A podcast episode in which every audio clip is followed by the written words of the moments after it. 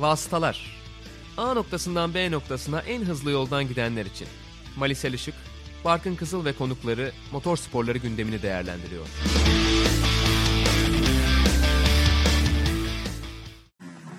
Max, I think we're a little bit close for tyres at this stage. I think just pull back.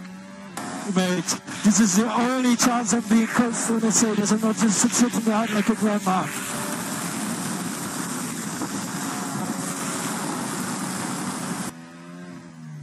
I'm being sensible, don't worry. Vasıtaları 29. bölümüne hoş geldiniz. İkinci sezon 14. bölümle karşınızdayız. Ben Barkın Kızıl, Ali Selişik'le beraber her zaman olduğu gibi bir başka Vasıtalar programıyla perdeyi açalım. Mali hoş geldin. Hoş bulduk. Elbette Silverstone'daki ikinci yarışla başlayacağız. 70. yıl dönümü Grand Prix'si. Racing Point'in cezasıyla başlayalım istersen Mali. Önemli konularından bir tanesiydi. Yarış öncesinin de aynı zamanda. Tabii ki... Yani se- sene boyunca konuşacağız herhalde. Evet bu konu uzayacak gibi gözüküyor. Ben de onu söyleyecektim. Fren kanalları ile ilgili olan tartışma devam ediyor ki diğer takımlar da dahil oldular cezanın üzerine. Yani teknik olarak bir kural ihlali yok ama e, sportif regülasyonlara uymayan ya da uymadığı değerlendirilebilecek bir durum söz konusu. E, 14 puanı silindi Racing Point'in. 400 e, bin euro da para cezası geldi. Racing Point cezayı fazla buldu. Ferrari, McLaren, Renault ve Williams da cezayı az buldular, itiraz ettiler. Yani çok sürer diye tahmin ediyorum. Şey ilginç bu arada, e, Toto Wolff ve Zak Brown birkaç kez bir araya geldiler bu hafta sonu padokta. E, önümüzdeki yıl tabii Mercedes motorla yarışacak McLaren ve biraz Mercedes'le araları gerilmiş gibi. Buradan çıkabilecek en ilginç durum bu gibi görünüyor. Ama yani sezon sonuna kadar ve önümüzdeki sezonda belki çünkü hani araçlar bir şekilde tasarım olarak da taşınacaklar 2021'e bu konuyu tartışıyor olacağız gibi görünüyor. Ama öyle başladı tabii Racing Point için yine bir olumsuz gelişmeyle başladı aslında bu haftada. Evet 7.5-7.5 iki yarıştan toplam 14 puan silindi ve bir de para cezası aldı Racing Point bu incelemelerin sonucunda. Ama herhalde Racing Point'te bu hani otomobildeki parçayı kendi ürettiği iddiasının arkasında duracak gibi gözüküyor. Zaten Mercedes cephesi de biraz onlara destek olur şekilde konuştu. Dolayısıyla bu konu herhalde çok daha uzayacak az önce de bahsettiğimiz gibi ama biz daha fazla konuşup uzatmayalım istersen ve yarışta devam edelim. Red Bull tabii ki bu yarışın parlayan yıldızı oldu. Özellikle lastik stratejisi harikaydı. Red Bull'un ve Max Verstappen'in de kusursuz sürüşüyle birleştirince bu stratejiyi Mercedes'leri geçmeyi başardılar Silverstone'da. Sürpriz oldu mu Mali ne düşünüyorsun? Yani şöyle bu stratejiyi Christian Horner da aynı şeyi söylemiş bu arada. Yani ben de katılıyorum öyle söyleyeyim. Aynı şeyi düşünüyoruz gibi söylemeyeyim de. E, Red Bull'un yaptığı lastik stratejisine daha fazla takımın denememesi hakikaten ilginçti. Ve cumartesi günü zaten eğer tutarsa yarış galibiyetine götürebilecek bir strateji ortaya koyduklarının aşağı yukarı farkındaydık. Ama bu kadar iyi uygulayacaklarını ben tahmin etmiyordum açıkçası. Orada biraz Max Verstappen faktörü ortaya çıkıyor.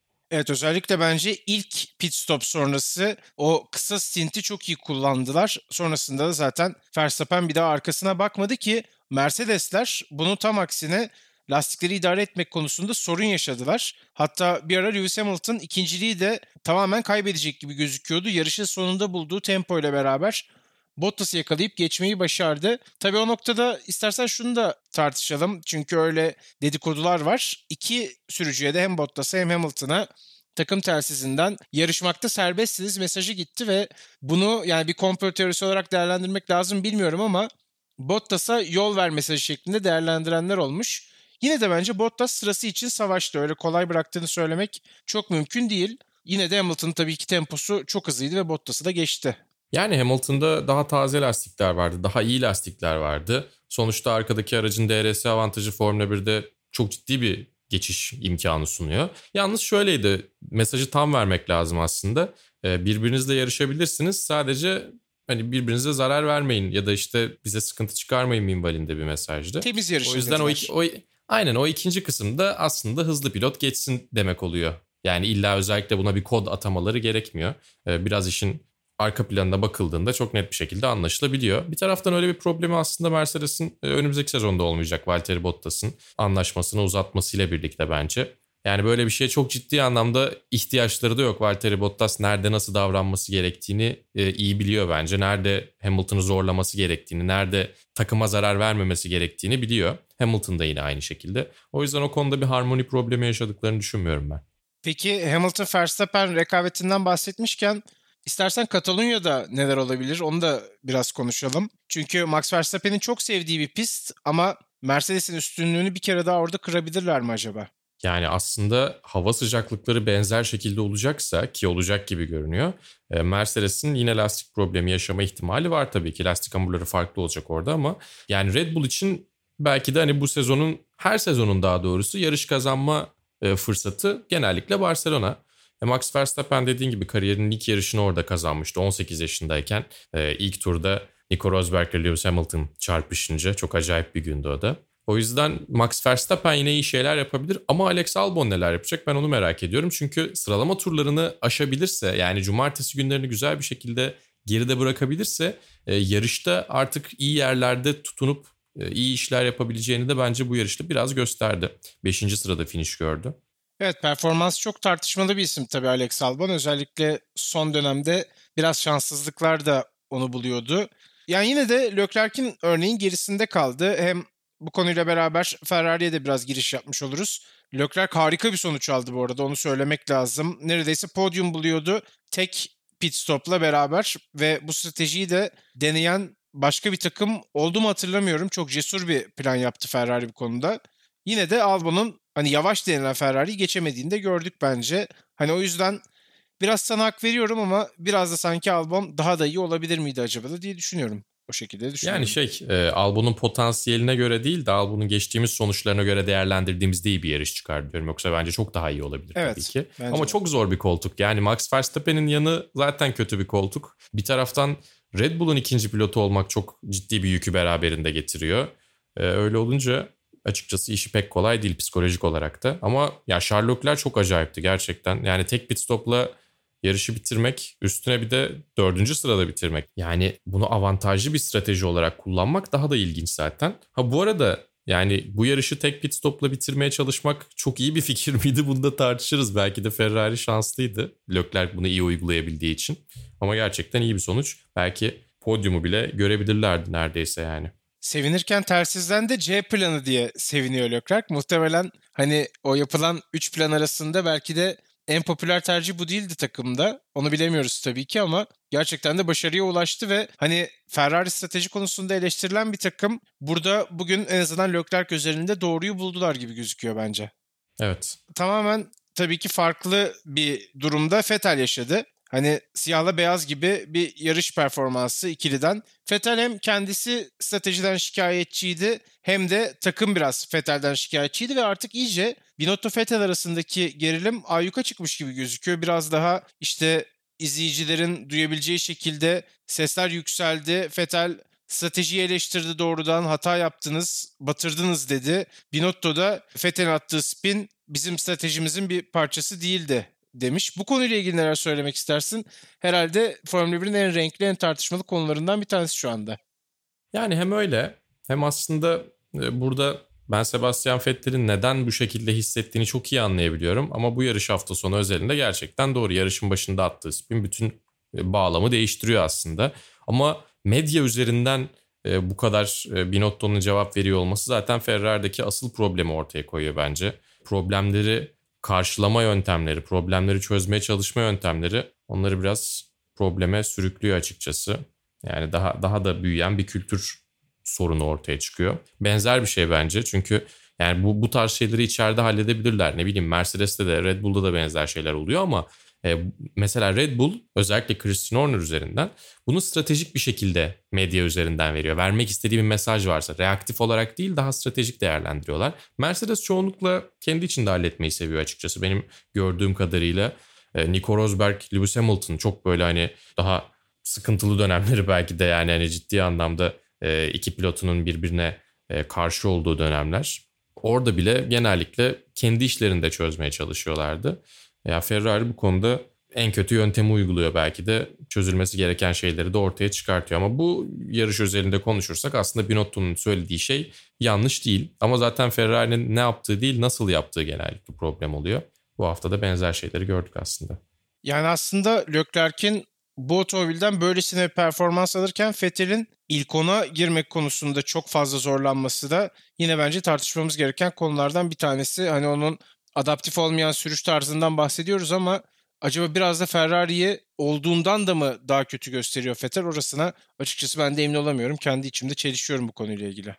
Yani çünkü ölçülemeyen bir şey var işin içerisinde. Psikolojik bir tavan var belki de şu anda aşamadığı Sebastian Vettel'in. Dolayısıyla yani sezon başlamadan neredeyse hani Avustralya'yı saymazsak sezon başlamadan aslında aradaki ilişkiyi koparmış oldular. Öyle sezona başladıktan sonra tabii ki işler çok daha farklı ilerliyor. Ama yani Sebastian Vettel'i de bir şekilde silkelenip en azından iyi sonuçlar kovalaması gerekiyor. Çünkü önümüzdeki sezon için tamam Racing Point ile epey yakınlar. Aston Martin olacak onlar ama bence bu performansları e, olumsuz da etkileyebilir. Yani belki karar değiştirmez ama yine de algıyı birazcık daha kırması gerekiyor. Umarım sene sonuna kadar biraz daha toparlanır. Peki o zaman Ferrari'ye de noktayı koyalım. McLaren'le ilgili çok fazla bahsedeceğimiz bir şey olmadı. Ee, yani benim beklentimin biraz altında kaldılar açıkçası. Sainz zaten pek ortalarda gözükmedi. Norris de yine ön sıralara oynayamadı. McLaren'le ilgili söylemek istediğim bir şey var mı yoksa Renault ile devam edelim mi? Renault ile devam edelim. Peki Renault ile devam edelim. Yine Renault da bence beklentinin biraz altında kalan taraflardan bir tanesi oldu. Özellikle Ricardo'nun sıralamaların ardından bir podyum yakalayıp yakalayamayacağı ile ilgili konuşmalar vardı ki yarışta bunun çok aksi bir durum gördük. Hem Ocon hem Ricardo beklentinin çok uzağındaydı ve geçen haftanın da çok uzağındaydılar aslında. Yani o beklentiyi yaratmamış olsalar belki yine McLaren gibi çok kayda değer bir şey yoktu deyip devam edebilirdik ama özellikle serbest antrenmanlarda ardından sıralama turlarında çok iyi bir portre çizip e, ardından yarışta bu kadar düşmeleri bence çok kötüydü açıkçası. Yani aracın tempo problemi olduğunu düşünmüyorum. Hatta bu şartlar onlara biraz daha uygundu gibi ama yani karmaşık bir strateji sarmalı vardı aslında yarışta. Bütün takımlar problemler yaşadılar. E, Renault da çok iyi değildi açıkçası. Belki de kaybettikleri yer oydu. Yoksa en azından e, ilk 5 içerisinde kendilerine yer bulabilirlerdi diye düşünüyorum. Sadece tempo belirleyici olsaydı. Bu sezonun en istikrarsız takımlarından bir tanesi gibi gözüküyor gerçekten Renault. Bakalım bunu sezon. ne zaman kıracaklar? Evet aslında öyle de diyebiliriz. Hani bazen çok iyi gözüküyorlar, bazen hiç iyi gözükmüyorlar ve bunlar çok kısa zaman aralıklarında arka arkaya gelebiliyor. Bence ilk olarak istikrar problemi herhalde. Onların yoğunlaşması gereken nokta gibi gözüküyor. Yani hem öyle hem de biraz aslında e, silkeleyip onları kendine getirebilecek bir pilotla yarışacaklar önümüzdeki yıl. Fernando Alonso'nun o açıdan da çok faydası olacağını düşünüyorum Renault'a. Racing Point ile devam edelim. Tabii ki yine döndük dolaştık Racing Point'e geldik aslında. Formula 1 gündemini en yoğun şekilde işgal eden takımlardan bir tanesi haline geldi Racing Point. Hülkenberg ile ilgili neler söylemek istersin? Nihayet geri dönebildi. Geçtiğimiz yarış hafta sonunda piste çıkamamıştı ama bu kez kendisini pistte izledik. Yani geçtiğimiz sezon vasıtalarda Hülkenberg'le ilgili beni iyi bir şeyler söylerken bulmak çok zordu. Ama geçen süre gerçekten çoğu şeyi değiştiriyor. Hepimiz umutlandık aslında yani güzel olurdu eğer bir podyum alsaydı. Ama bu arada büyük ihtimalle İspanya'da da yarışacak gibi duruyor. Çünkü Sergio Perez'in normal şartlarda e, bir 10 gün daha karantinada kalması gerekiyor. Çünkü bir kere daha pozitif çıktı. Belki bir fırsat elde eder. E, Ama yani Hülkenberg'in bir kere zaten 3. cebi alması sıralama turlarında nefis bir olaydı. Ne olursa olsun güzel bir hikaye. Ve yani Renault'da artık hani ne denir sezonu bitirmeye ve ondan sonrasına bakmaya çalışan, sezonu belki de kafada bitirmiş bir Nico Hülkenberg varken burada çok daha farklı bir Hülkenberg gördük. Onun da etkisi var. Ee, onun dışında daha iyi bir şekilde yarışı bitirebilirlerdi belki ama e, sonlara doğru arka lastiklerden bir tanesinde emin değilim. %50 şansım var ama kullanmayacağım. Vibrasyon, titreşim olduğuna dair bir geri dönüş yapmış takım tersi üzerinden Nico Hülkenberg. Öyle olunca da riske girmemişler açıkçası ve pite almak zorunda kalmışlar onu. Daha iyi bir yerde bitirebilirdi aslında. İki sıra daha yukarıda bitirebilirdi Nico Hülkenberg. Yine de Lance Stroll'la birlikte ikisi de güzel sonuçlar elde ettiler. Bu arada şöyle bir şey söylemek lazım. Renault'a e, bu yarışta 7 puan fark attılar bile. O eksi 14 puanın yarısını yediler. Evet yani itirazı en yoğun dile getiren taraf Renault. Onu göz önünde bulundurunca bir cevabı aslında pistte vermiş oldular da diyebiliriz herhalde Racing Point için bu yarışta. Magnussen o da lastiği kalmadığı için yarışı bitiremedi. O da enteresan olaylardan bir tanesiydi. ya çok acayip. Hani lastik bittiği için problem yaşamak başka bir şeydir. Yani lastik yol tutuşunu kaybeder falan. Lastik bitti onun için deriz. Lastik seti kalmadığı için yarışı bırakmak gerçekten çok kötü Yani bir planlama hatası. Haas takımı gerçekten her hafta bizi daha fazla şaşırtıyor. Çok şaşırıyorum ama bir yandan da şaşıramıyorum. Hani öyle bir şey ki olayları şaşırıyorum ama şaşırtmalarına şaşıramıyorum.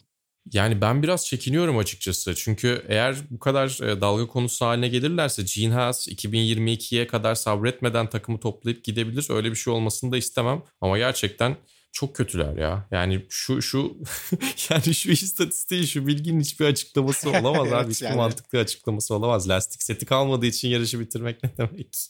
Çok garip gerçekten. Ki Magnussen aslında Latifi ile çok tehlikeli bir temas yaşıyordu az daha. Oradan da bir ceza almıştı. Kabus gibi bir yarış oldu yine Kevin Magnussen için. Ve Ya onu da 20. Haas takımı sıradayken için. almıştı yani. Zaten Doğru. ceza gelse ne olur, gelmese ne olur bir noktadaydı. Peki güldük eğlendik. Formula 1'i bitirelim noktalayalım o zaman. MotoGP ile devam edeceğiz. Gündemimiz yoğun.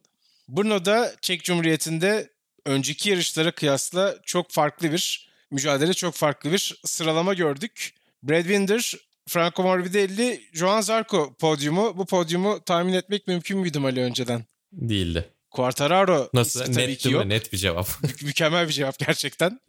Duymak istediğim tarzda bir cevap. Quartararo'nun pek konuşulmadığı bir hafta sonu oldu ve sana şunu da sormak istiyorum bu noktada. E, Ducati'nin yine avantajlı olması bekleniyordu ama onlar da çok ortada yoklardı. ya Ducati'ler korkunçtu. Joan Zarco dışında, Avintia Ducati dışında ki GP19 galiba onunki. Yani Pramaklar zaten kötüydü. Peko Bagnaia sakatlandı. Jack Miller istediği tutuşu bulamadı. Danilo Petrucci görmedim bile. Gerçekten adını bile hafta sonu boyunca görmedim. yani belki de hiç çıkıp yarışmadı. Hiç hatırlamıyorum ya gerçekten. Sıralamalarda falan bile dikkatimi çekmedi.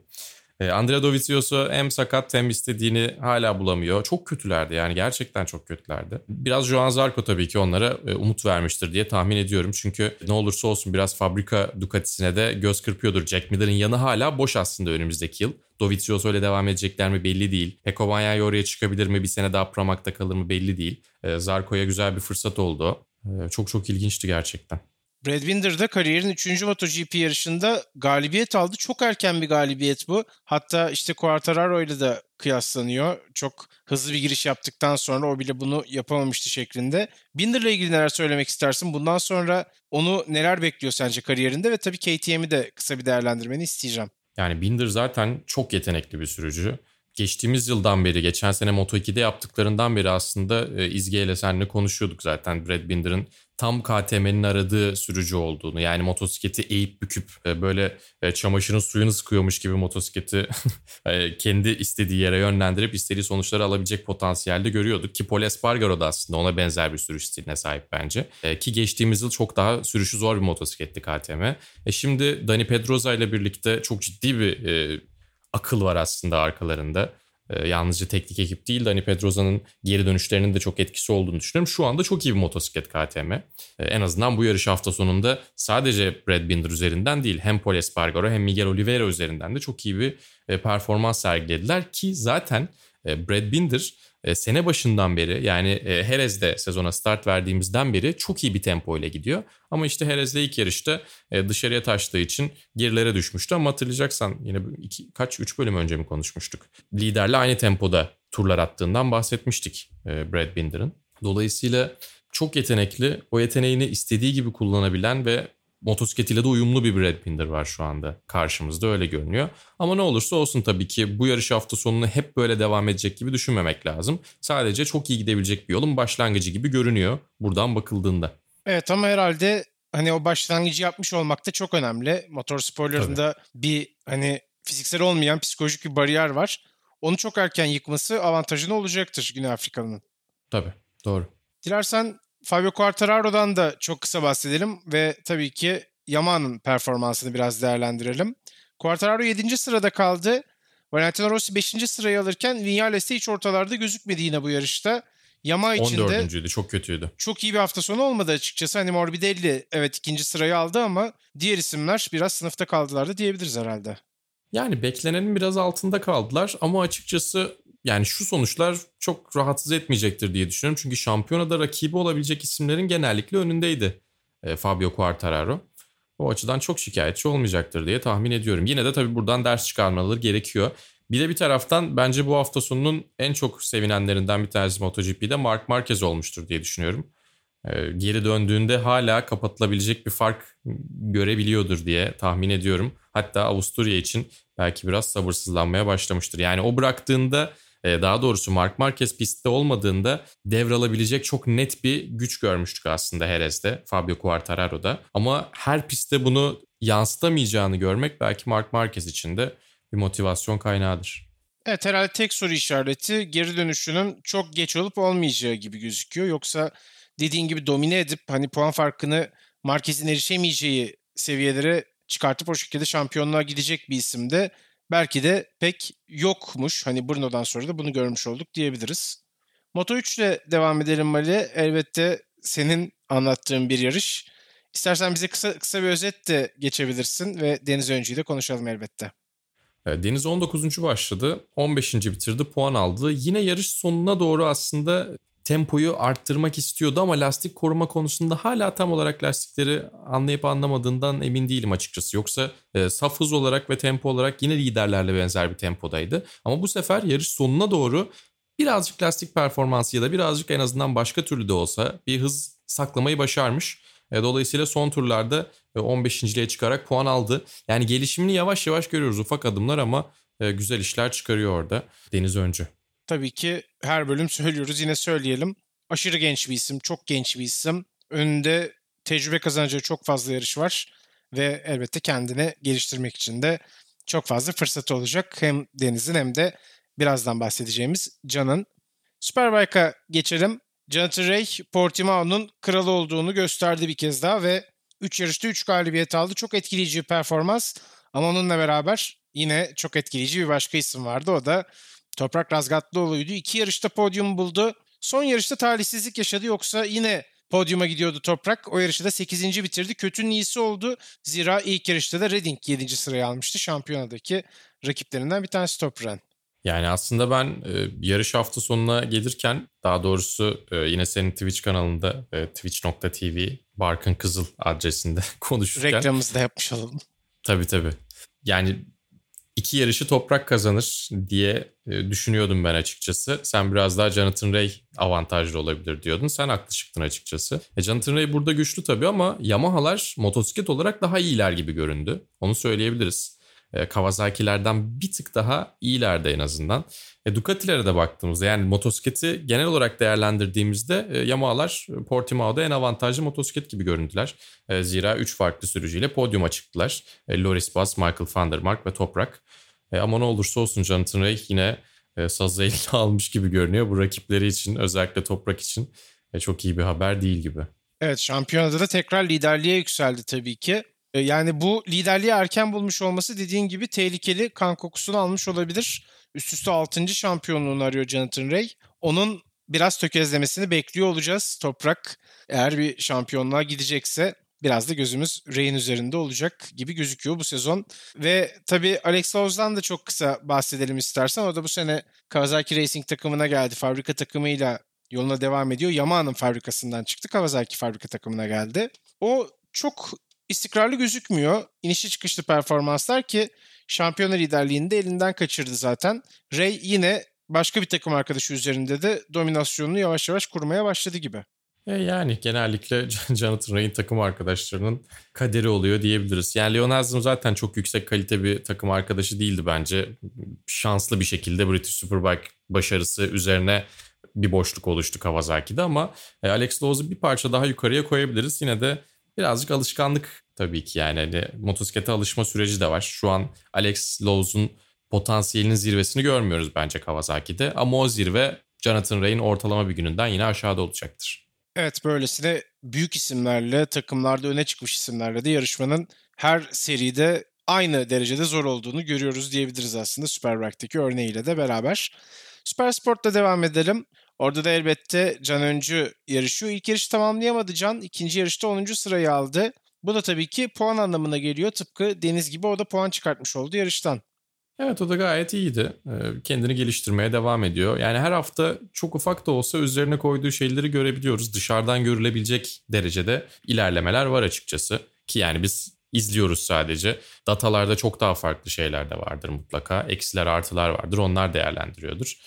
Ama onun dışında olumlu diyebileceğimiz tablolar var tabii ki. Ve yani dediğim gibi zaten senin de söylediğin gibi sürekli tekrar ettiğimiz gibi e, başarı kıstası sadece bir şeyler öğrenmek şu anda. E, bir taraftan Supersport 300'de Bahattin Sofuoğlu iki yarışta da e, kırmızı bayrak vardı. Yarışın sonunu göremedik aslında. Damalı bayrağı göremedik. Kırmızı bayraklı biten iki yarış vardı. İkisinde de beşinci bitirdi. O da iyi işler çıkarmaya devam ediyor. Kendini göstermeye devam ediyor rekabetçi Supersport 300 serisinde. Yine bir taraftan Supersport 300'ün ilk yarışında e, Ana Carrasco yarış kazandı.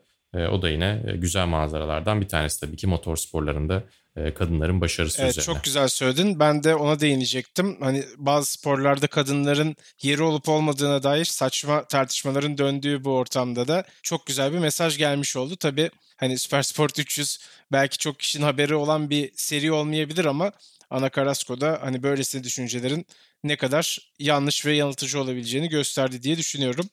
Bu konuyu yani da sonuçta böyle bir dünya şampiyonası. evet aynen öyle. Süper Cup elbette Ayhancan kariyerinin ikinci galibiyetini yine Silverstone'da çıkartmış oldu. Pole pozisyondan başladığı yarışı kazandı Ayhancan. Bence bu yarışta anahtar noktalardan bir tanesi üst üste iki Silverstone yarışı olmasıydı açıkçası. Çünkü ilk yarışta Team GP Elite'in hani veri avantajıyla beraber çok daha avantajlı olduğunu görmüştük. O fark aradan kalkınca Yine Tenford Ayhancan ikisi çok yakındı birbirlerine ama bu kez Ayhancan gülen taraf oldu yarışta. Yani hakemler e, Ayhancan'a ceza vermediler ama ceza vermeden ne kadar izleyenlerini, sevenlerini sinir edebilirler onu zorladılar. Benim en çok takıldığım şeylerden bir tanesi oydu yarışta. E, yarışın başında güvenlik aracı girdi. Sonrasında Ayhancan işte liderdi ve tekrar yarışa başlatırken e, o prosedür içerisinde bir hata yapıp yapmadığına dair inceleme başlatıldı. Son tur mu inceleme e, ibaresi kalktı sonra? Evet son tura girerken kalktı yanlış hatırlamıyorsam. Yani 10 tur boyunca mı incelediler bunu? Ya inanılmaz hani çok uzun çok saçma bir süre boyunca incelediler. Hani bu kadar süre ne incelemiş olabilirler ben de çok merak ediyorum. Şöyle bir etkisi oldu bana anlatırken. Hani coşkulu anlatacağım ama kafamda hep bir soru işareti var. Çünkü daha önce de Ayancan hani cezadan dili yanmış bir isim o biraz farklı bir gerilim yaşattı yarış boyunca. Tabii Tenford'un baskısı da yine bir gerilim unsuruydu da diyebiliriz aslında. Yani hem öyle hem de şöyle bir durum var. Eğer Ayhancan bana bir 5 saniye cezası gelir mi diye bunu garanti altına almak için zorlasa, hata yapsa, yarış dışı kalsa, geriye düşse, üstüne ceza çıkmasa bu tamamen hakemlerin suçu oluyor. Yani normalde en sevmediğim şeydir gerçekten hakemler üzerinden hamaset yapmak ama e, özellikle tabii ki Ayhancan özelinde bir kasıt olduğunu düşünmüyorum. Ama bir basiretsizlik var açıkçası. Bir tembellik var sene başından beri. Yani atıyorum e, Larry Tenford da lider gidiyor. Ayancan ikinci olsaydı da 10 tur boyunca Larry'i inceliyor olsalardı yine ben itiraz edebilirdim. Belki bu kadar heyecanlı itiraz etmezdim ama. yani ortada bir e, şey var gerçekten.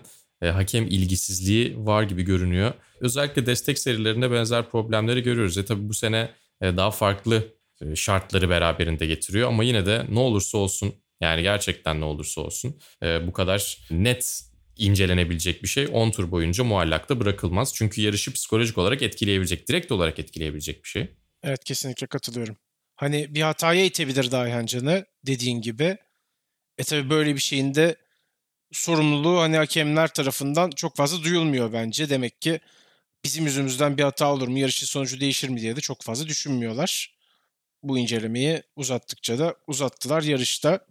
Ve tabii ki Süper Cup'ta Katalunya sonrasında Spa ve Monza bizleri bekliyor. 3 yarış kaldı bitime. Hala Ayhancan'ın şampiyonluk şansı çok kuvvetli bir şekilde devam ediyor ve önünde sevdiği pistler olacak. Hı hı. Aynen öyle. Ve bir taraftan tabii Berkay Besler'i de e, övmek lazım. O da e, çok güzel işler çıkarıyor açıkçası. Evet düzenli olarak yarışmadığı bu seride iki yarışta da puan çıkarttı Silverstone'da. Onu da hem daha fazla yarışta görmeyi umuyoruz hem de daha iyi yerlerde görmek için tabii ki sabırsızlanıyoruz. Umuyorum o da bir takımla düzenli olarak artık Süper Cup'ta yer alabilir. Önümüzdeki yıldan itibaren bu anlaşmayı da muhtemelen kovalıyordur Berkay. Kendisini de tebrik ederim Ayhan Can'la beraber. Bir başka tebrik edeceğimiz isim de Cem Bölükbaşı elbette GT4 Avrupa Şampiyonası'nda Misano pistinde 2'de 2 yapmayı başardılar. Kendi sınıflarında podyum yakaladılar. Cem'in de tabii ki hani sanaldan piste geçişi gayet iyi olmuş gibi gözüküyor. Yani hem öyle hem de ciddi bir seyirci kitlesini beraberinde getiriyor.